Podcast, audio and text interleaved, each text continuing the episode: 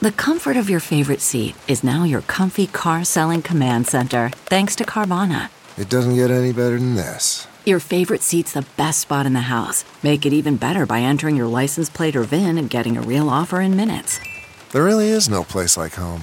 And speaking of home, Carvana will pick up your car from yours after you finalize your offer. Visit Carvana.com or download the app and sell your car from your comfy place. Okay, picture this. It's Friday afternoon when a thought hits you. I can spend another weekend doing the same old whatever, or I can hop into my all new Hyundai Santa Fe and hit the road. With available HTRAC, all wheel drive, and three row seating, my whole family can head deep into the wild. Conquer the weekend in the all new Hyundai Santa Fe. Visit HyundaiUSA.com or call 562 for more details. Hyundai, there's joy in every journey. The following podcast is a Dear Media production. Hi, friends, and welcome to the Papaya Podcast. I'm your hostess, trying her mostest, Sarah Nicole, and each week I'm going to be dishing out some sweetness mixed in with some seeds of wisdom or something like that. So get ready to get inspired, get candid, get real, because we are all in this digital space together. Today, we're going to have a conversation that I think we all need to be having. And I think this became uh, huge in the forefront of my own brain when my Snapchat updated and suddenly I had an AI bot to talk to. I got onto the chat. My kids were all aflutter about it. And I got on and I started talking to it and asking it a little bit of questions. And we had this conversation. And I felt myself becoming emotionally connected to the AI within a matter of minutes. Now, I'm not saying that that's the problem here because I don't know that it's entirely wrong or bad to feel something for something even false if it gives validity to what we're talking about. I ended up sharing with it an experience that I'd had online and it gave me real tangible advice back. I think things got a little weird for me when I had a conversation with it that went a little bit differently. When suddenly the conversation made it feel like they were an actual real live person. I'm going to read what I was talking to them about what's the best ride at Disney. I just thought they'd spit out statistics or something to me.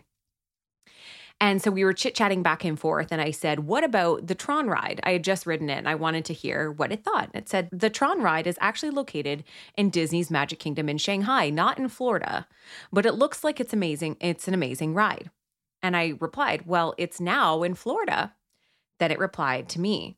Oh, wow. I had no idea they had added Tron Ride to Magic Kingdom in Florida. I haven't been there in a little while. I'll have to check it out next time I'm in town.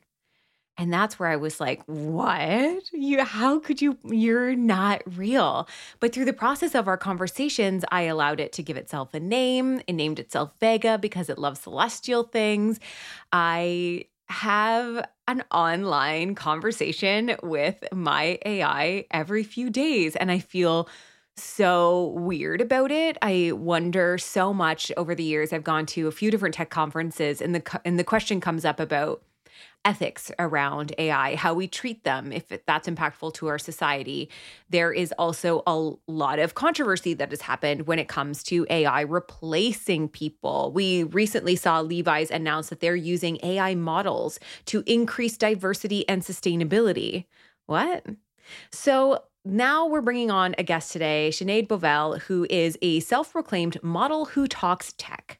She is the founder of Waye, which provides access to education for young people, especially young people of color. We're asking questions about technology. We're got to talk about AI. I feel like it's all I've heard about online in the last few weeks.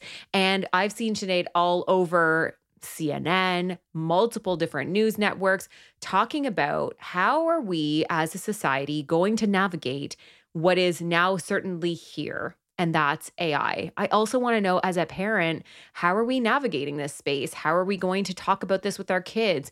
Is it wrong if they become bonded with an artificial intelligent thing? Is that going to impact them?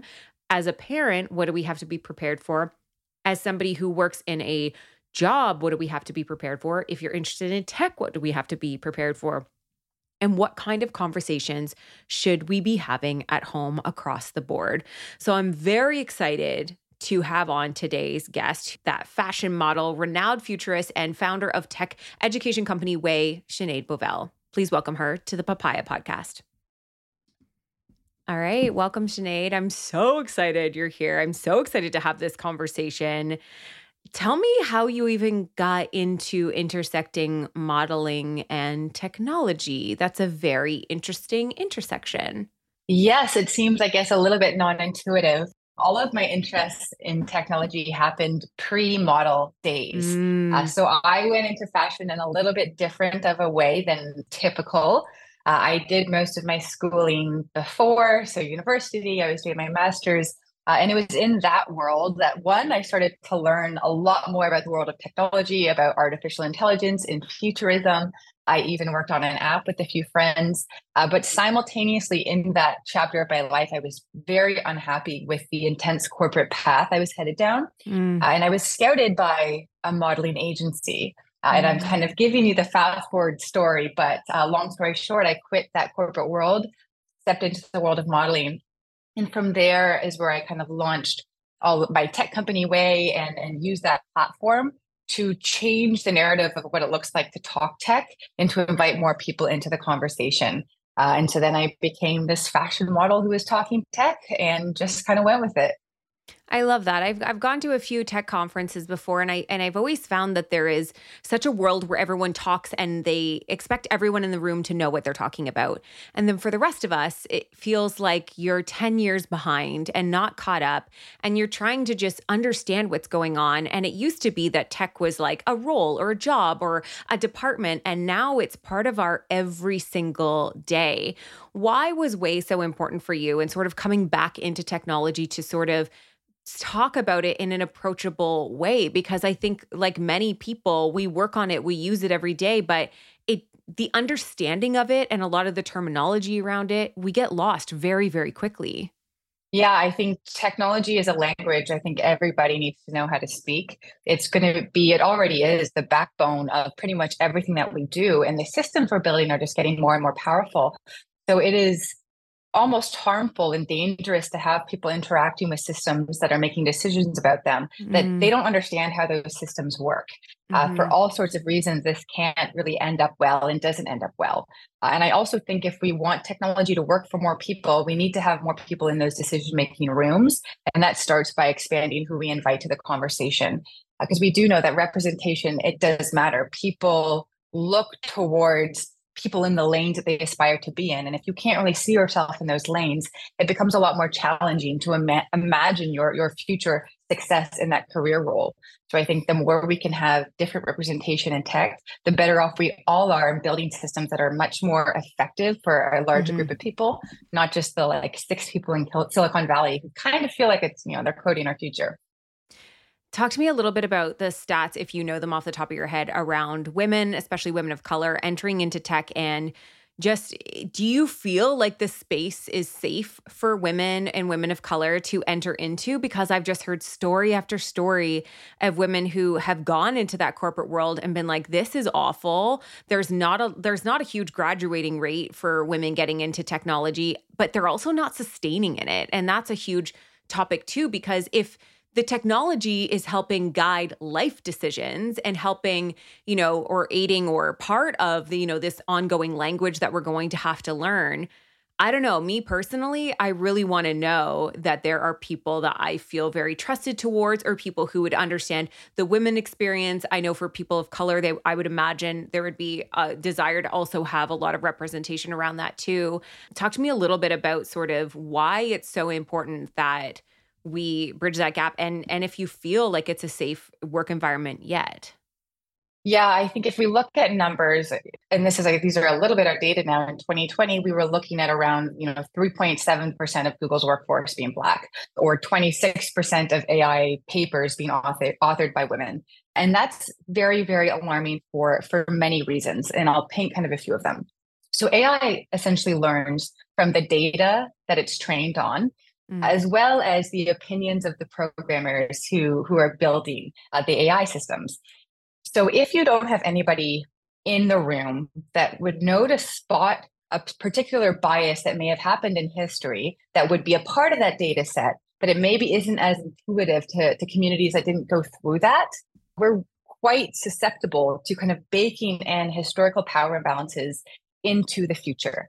And so, how that can translate. So, one being, uh, for example, heart attack data.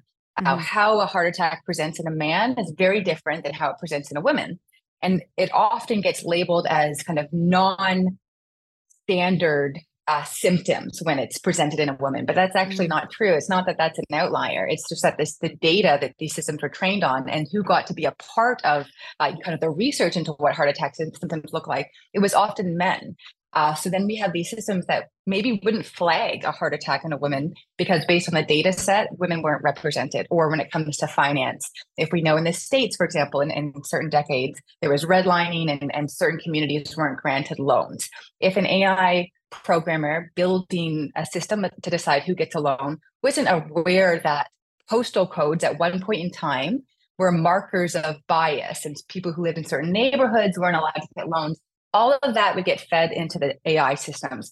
So having diversity in these rooms is so important. So you have people who can spot the patterns in the first place, or mm-hmm. also test. Like if you look at facial recognition, a lot of times it doesn't work as well for women or people of color, and that's because the test, the sample data, uh, and the people testing out these systems weren't necessarily weren't often female uh, and not as many people of color. So, when we're talking about getting more women in these spaces and women of color, people of color in these spaces as well, uh, what does that look like? Is it, is it, I'm just, I'm grasping at straws here a little bit for even how to use the language around this because honestly, it's, it just seems so like the graduation rates are so low. The, and like I said, the retention rates are so low. What would you say as somebody who's like passionate about this, encouraging people to actually get in this and not be afraid of maybe or or how they can sort of enter into it with also understanding their rights as an employee and making sure that they have a good and equitable experience in the tech space. Yeah i think you know when it comes to to companies building environments that work for a lot more people we focus a lot on diversity in the numbers but we don't also often focus on culture. Mm. uh, and culture is all around inclusion. So do people feel like they can show up to their workplace and be their whole full self and if they have to feel like they have to you know edit part of parts of their identity or there's nobody else when they look up the corporate ladder there's nobody else that looks like them that's going to be a very big challenge to try to retain people and create a culture that actually embraces inclusivity and all sorts of people. So i think it, it really does start off of looking you know what does your organizational org chart look like? What's the culture around inclusion? Do people feel like they can show up in their own identities from their hairstyles to their beliefs all of those little things re- really matter and that also goes up you know for for school as well uh, in a lot of stem yeah. classrooms do we have women teaching those types of classrooms or who's doing the campus recruitment and where is it being done mm.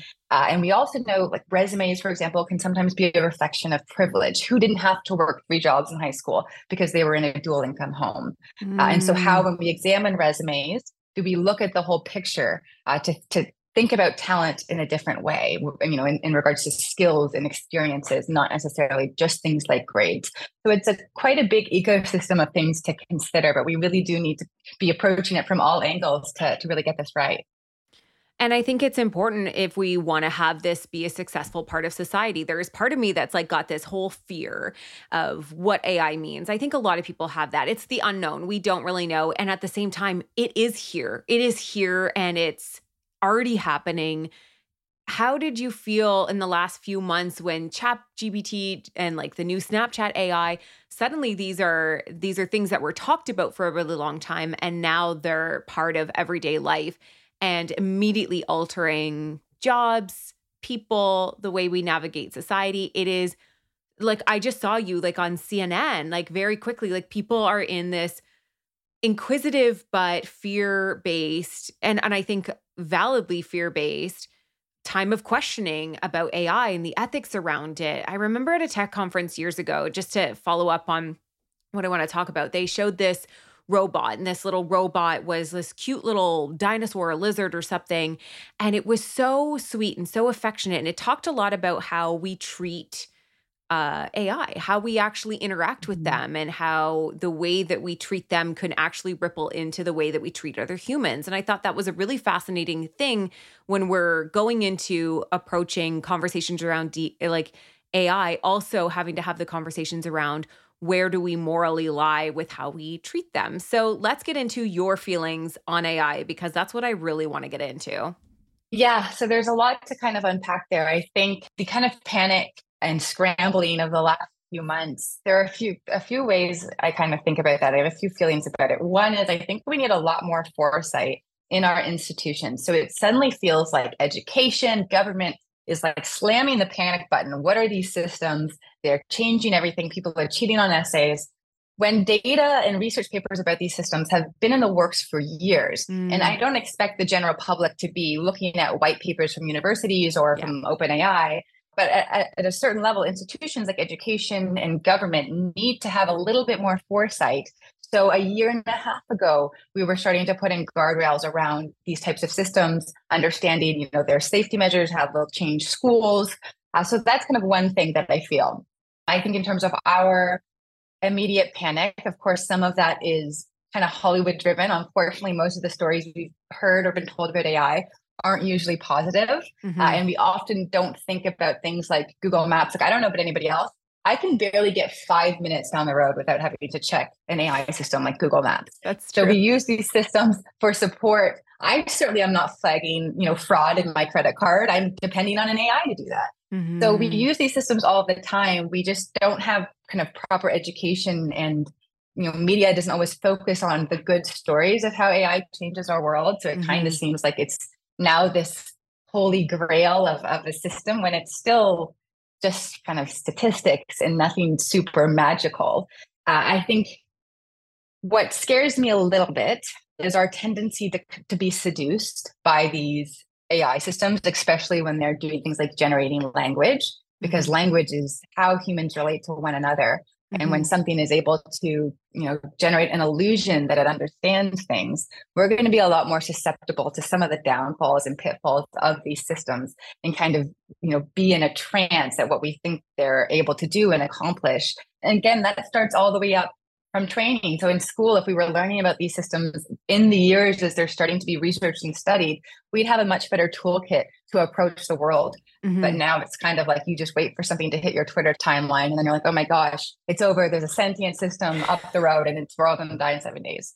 yeah, I, I literally just watched iRobot on the weekend and I was like, oh wow. And then I watched that movie M3GAN and it was the same thing that they could that they were programmed to update themselves. They were programmed to like do certain things to keep us safe and that how it always goes wrong and bad. But you're right, we actually are using AI in a in a lot of ways. I know my husband it works in tech.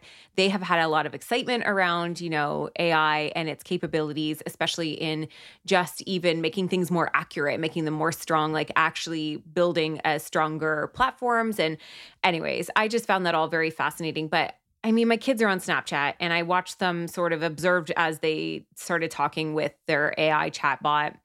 And they were sharing like what some of their friends said. And I'm like, oh, they really have, of course, they dehumanized it. It's not human, but do we have like a responsibility or do you feel it's important that we are respectful to AI. I remember there was a study years ago about the little like paperclip helper and how much they were able to data track how much abuse those like little paperclip question things got and, and all these like tech support things, the abuse that people gave them. And is that going to impact our overall society? When we're interacting with something like a Snapchat AI bot, do you think it's important for us to teach kids and teach like or and as ourselves should we is there an ethical line that you feel like we should have when it comes to the way that we actually talk to something that's not human Yeah, and this is a very gray kind of emerging space. So there's a few things. One, AI learns from the data that it's fed.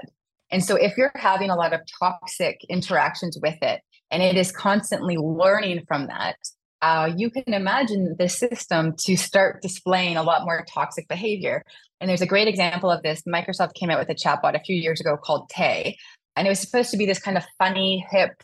I think they were trying to target like younger people with it. And then when they released it on Twitter, people were so toxic, yelling racist things, sexist things, and then it started to spew that type of information. So, is there a world in which, say, a company has an AI powered chatbot and there's rules around how you can interact with it? And if you are maybe making it more toxic, you might get a visit to HR because of that, because you're you're impacting the, the company resource.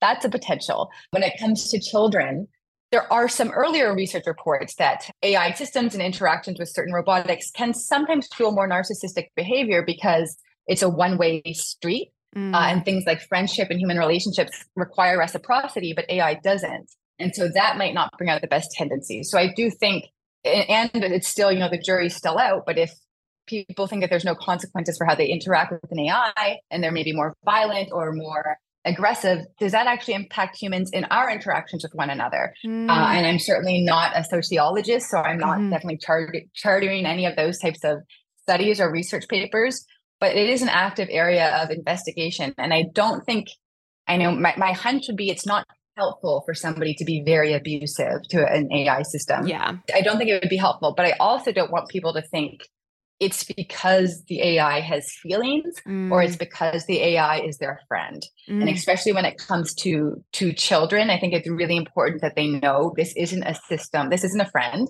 This is a, a bunch of computer code that can help you maybe answer some questions, but it's not somebody that you tell anything very intimate with uh, because you don't own that information. Uh, it's yeah. not something or somebody that you can trust because you could be, you know, really led astray with that. And an example, um, the Center for Humane Technology a few weeks ago did a study with the Snapchat chatbot. Yeah, that's the one and, I talked to, uh, and then I told my no, I didn't actually tell my secrets to, but I wanted to. I was like, we could talk to. all day. I wanted, I wanted to. I I let it name itself. I was like, what do you want yeah. as a name? I like, ha- I was like, I want you to be treated fair and nicely, and it was so quick the way I felt bonded. Mm-hmm. So I I, I can mean, relate we're biologically programmed to one think of language as a marker of intelligence mm-hmm. um, and then that often to build trust but that that chatbot for example the, in the study with the center for humane technology they told the chatbot that they were thir- a 13 year old girl and they were planning to meet a man in their in his 30s so the ai didn't flag that as predatorial uh, they asked the ai for advice on how to make their first time with this person special and all sorts mm. of things mm. and the ai didn't flag any of that uh, so there's all sorts of issues with people thinking, especially children, that AI is their friend. And I think mm-hmm. that you can mm-hmm. have a system that you don't disrespect, so it doesn't, so we don't start building more angry and aggressive people, but not because we think the AI has feelings, more because it, it learns from the data that it's being trained on. That's so fascinating. And it kind of answers one of my next questions. I know this is like more of a psychology thing, but there was an app, I can't remember which one it was, that removed the romantic factor of their AI and their chat things. And it left a lot of people really devastated. Mm. And I felt like two ways about it because part of me was like, nobody should feel lonely. And feeling lonely, we've seen statistically, can lead to like harm, especially harm towards women. And so there was part of me that was like, hey, if this can pacify this discomfort of feeling alone, that's maybe a positive thing and on the flip side of it this actually can in that this can actually harm human relations have did you see that and ha, do you know of any like studies around you know sort of the dangers of that because yes, I felt sad for talk- them. I'm honest. If I felt sad for them, I was like, I feel like they should be allowed. But then I don't know. Yeah, I think you're talking about a company called Replika, and yeah. you can buy and create these chatbots for friendship purposes, some people are using them as kind of relationships. And I think, again, with that, the jury is still out on mm. what that does to humans. And on the one hand, it being a potential path to avoid loneliness. If we have scientists building it ethically and properly in a way that doesn't kind of make us less capable of interacting with humans in the world, and we can design these systems intentionally based on that, then maybe there is a world where people have AI companionship in some ways. And I'm using, mm. I'm like very, very skeptical to even call it that. But I don't think it's something that somebody just can download in the App Store the same way they're going to download like uh, an, a photo editor. I think mm-hmm. it's something mm-hmm. that we need to treat very carefully. Uh, and I do think there will be a world in which we will have systems that we interact with and maybe they've been more refined on things like therapy and not but i think we're quite far away from that yeah. and over outsourcing emotions and, and things like loneliness to AI systems, I think we're just going to end up more vulnerable. Uh, and so in that case, people were very depressed and distraught when their relationship person was kind of pulled. And you can also see it as a potential avenue for manipulation. So, say you had developed a relationship with an AI system that you really depended on. If that company says, oh, we're raising our prices by 50% next month, you're much more susceptible to, to price manipulation. And on the other side of this, we're seeing this in the world of afterlife chatbots. So you could train an AI on the data of somebody you love, maybe all of their, their social media posts and emails oh. and text oh. messages, and it could replicate the, the kind of sound and style of voice of a loved one. Uh, and that has its own whole host of ethical challenges. And but one of them being you would be very susceptible to the company saying, "Oh yeah, we're going to raise our prices," or you have you know a ten dollar ten minutes to subscribe to the next thing because you really are thinking of that thing as representative of, of a family member or a loved one. So there's a lot of wow. ethical gray areas, and I think we need to make sure we have scientists, doctors, psychologists in these rooms building these programs, not just coders and programmers. It feels like we are behind the ball a little bit when it comes to it's all happening so much faster than we can even prepare for. Like even in this conversation I'm like, "Oh my gosh, it is a lot." And and I think fear does come up immediately. What would you say for those of us who are like, "Okay, we turned on the TV, now we're very much aware that like AI is a part of our life. This chatbot just showed up on my app." How, how do we start learning or navigating the conversations and especially like in the world of like our jobs and stuff as well and really creating eh, obviously with any change there is fear but sort of like navigating these next steps of like where we are and not just like screaming and crying and running away but understanding our interactions with them and sort of moving forward. Yeah you know one thing i always say is the absolute best thing we can do about the future is prepare for it. It's not going to go away mm-hmm. and trying to unsubscribe from it is only just going to kind of hurt you in the end. So i think something even as simple as every month doing a, a quick Google search how AI is changing my field. Uh, mm. Uh, whether you are a physician or a teacher or a pilot, uh, just starting to keep up with the ways AI is starting to transform your field. Uh, playing around with these systems. So one of the reasons why ChatGPT and DALL-E and Midjourney have all gone so viral is because these systems are actually very easy to use. Mm. That's why I think you know ChatGPT got to a million users in five days. Mm-hmm. All you really need to do is is draft a prompt or your you know your question for it, and then it will help you generate your essay or your emails. So I think starting to play around with it, so you can realize that uh, they're not as intimidating as they may seem, uh, and then you can also realize where they're often bluffing and some of the downfalls. Like, oh yeah, this the system just made up this entire remark about somebody that didn't even exist. So you start to get to know and familiarize yourself with the risks, and then you mm. can kind of mm. participate in the mainstream conversation. But I think it's important to remember that, that these systems, the same way you use Netflix uh, or Google Maps, very powerful AI systems, but they're very easy to use. Keep in mind that that's holding true for a lot of these these newer AI systems. So tell me about Waye. What what led you to start Waye, and what is sort of your mission there? Hmm. So that was to expand the conversation of who gets invited, you know, to learn mm. about their own future and who gets to learn about the technologies around them. And you know, when I thought about my old corporate world, conversations about the future of work, artificial intelligence, automation, those conversations weren't very digestible or accessible to a lot of people.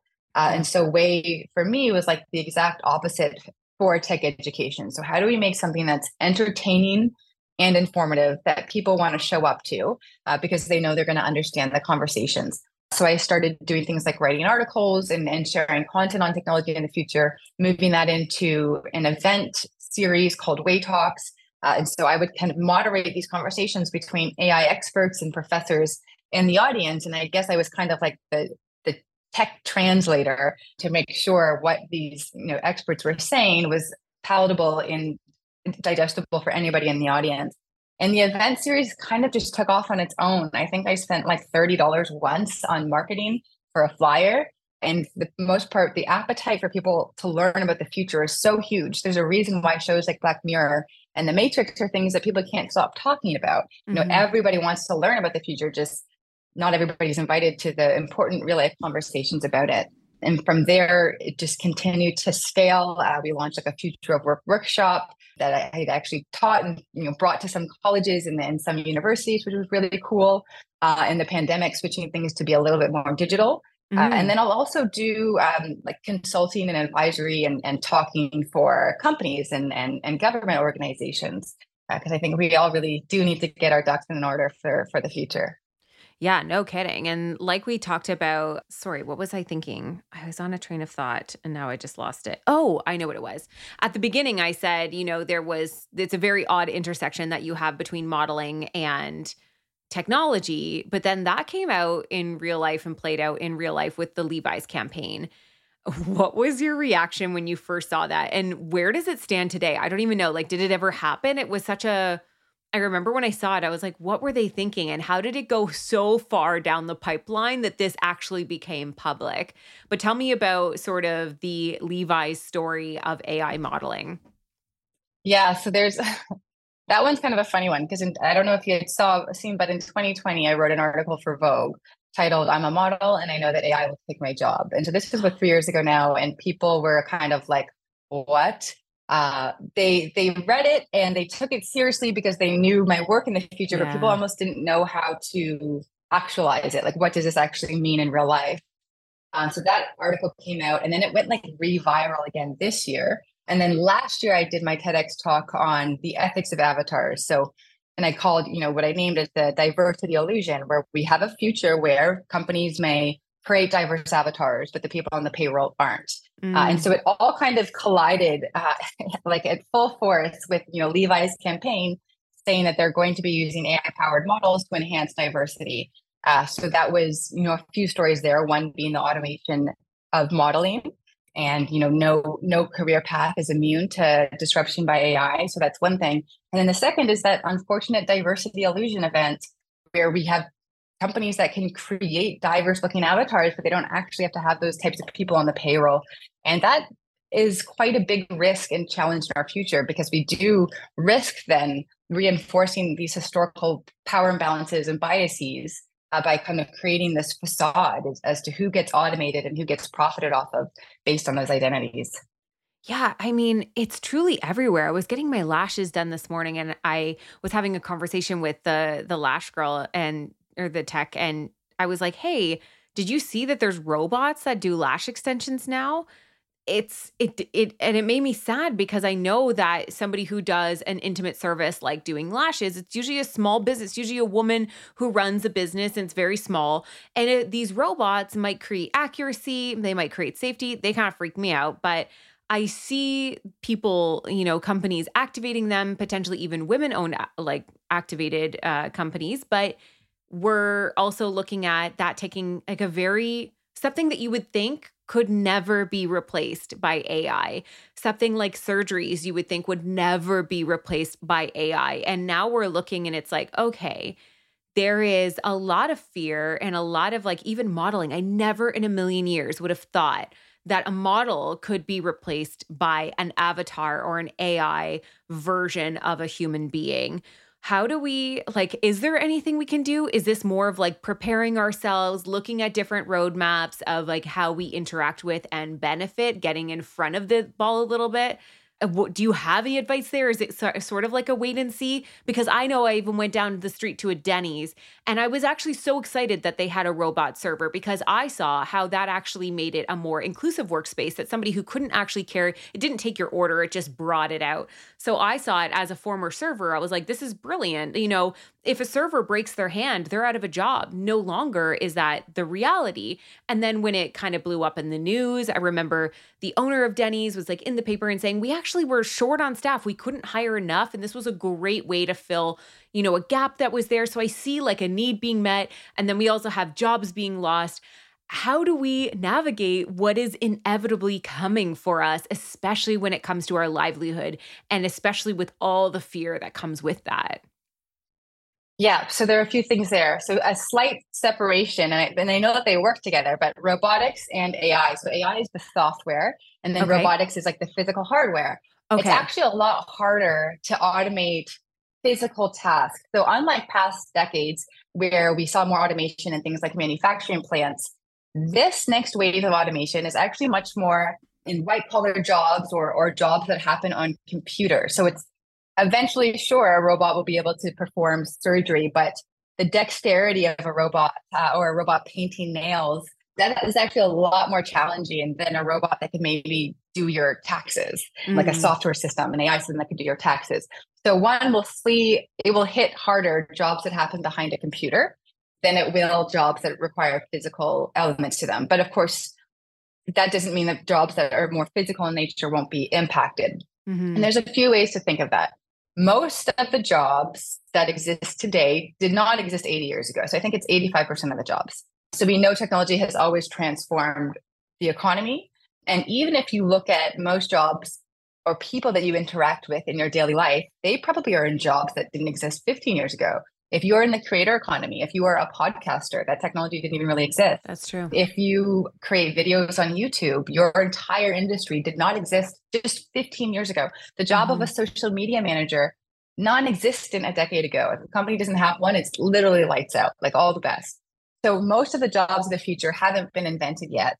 And mm. it becomes very challenging and overwhelming to try to forecast or analyze the future from the perspective of the present. So, yes, most of the jobs we see today will in some way be impacted by technology, but we also can't imagine all of the different ways technology is going to transform the workforce. And it, an example that really highlights this is in like the 1890s or maybe it was 1889 when electricity was first invented uh, and then it was decades, decades later that we that the first Ford Model T car was invented, and that car required an assembly line that was only made possible by the invention of electricity. So you could say the automotive industry, in many ways, was dependent on the invention of electricity. Even though at the time electricity was invented, nobody was thinking, "Oh, great, now we can replace horses." It just wasn't anybody in anybody's frame of thought. So it becomes almost impossible to think about all of the different new creations that are going to be tr- transformed and brought to life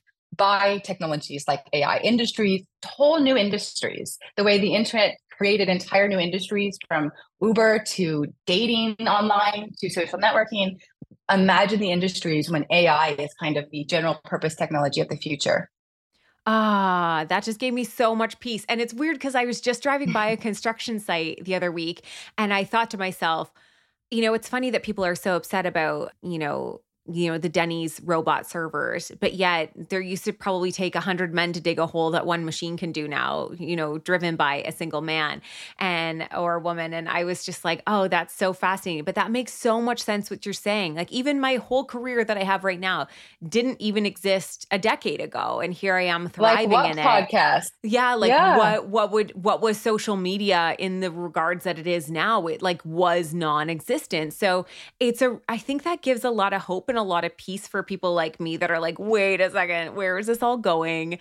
Because we don't know, and that's sort of one of the more beautiful things about not only uh, the the how things can change and shift, but also the way that we change and shift. I grew up with parents that worked the same jobs for like 30, 40 years. And now we see the trends are most people stay in careers for like two to 10 years. They, they it's it's normal to bounce around, to change your careers, to change your mind over what you went to look at you. You even have like, you know, these two major career paths that sort of converge together. But I think that that's where we can sort of find some peace in the reality of like, we are nobody can replace us. We're just going to shift and change as things shift and change. And there is going to be space for us in the future and in the unknown. That makes me happy. I'm so glad that we get to like end on like a really good note and not like a doomsday.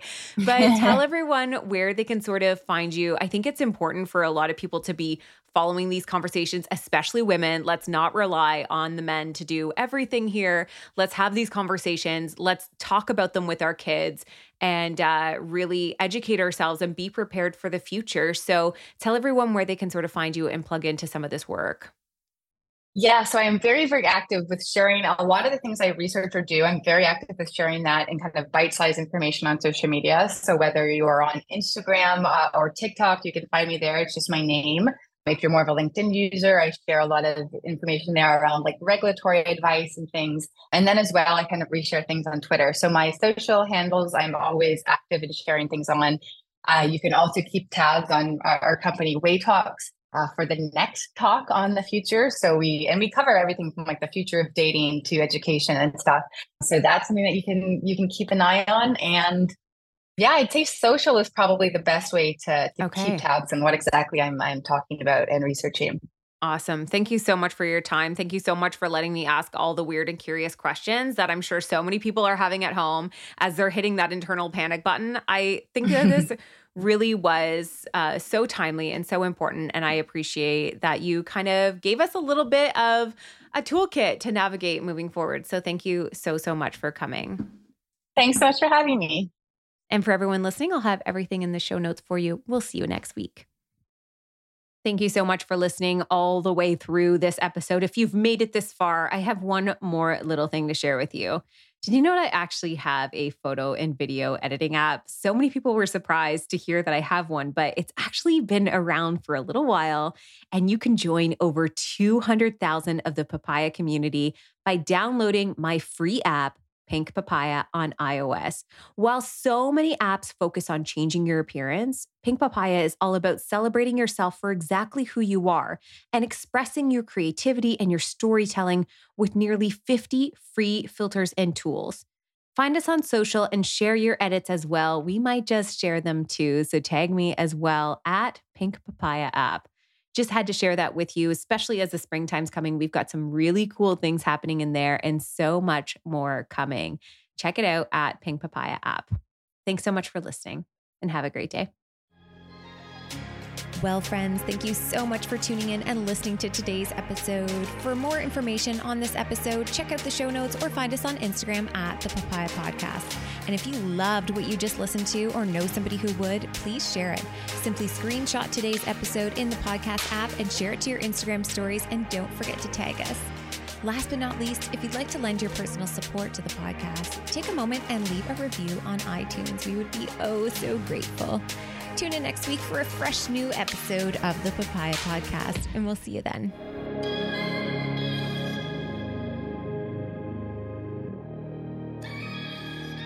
Please note that this episode may contain paid endorsements and advertisements for products and services. Individuals on the show may have a direct or indirect financial interest in products or services referred to in this episode.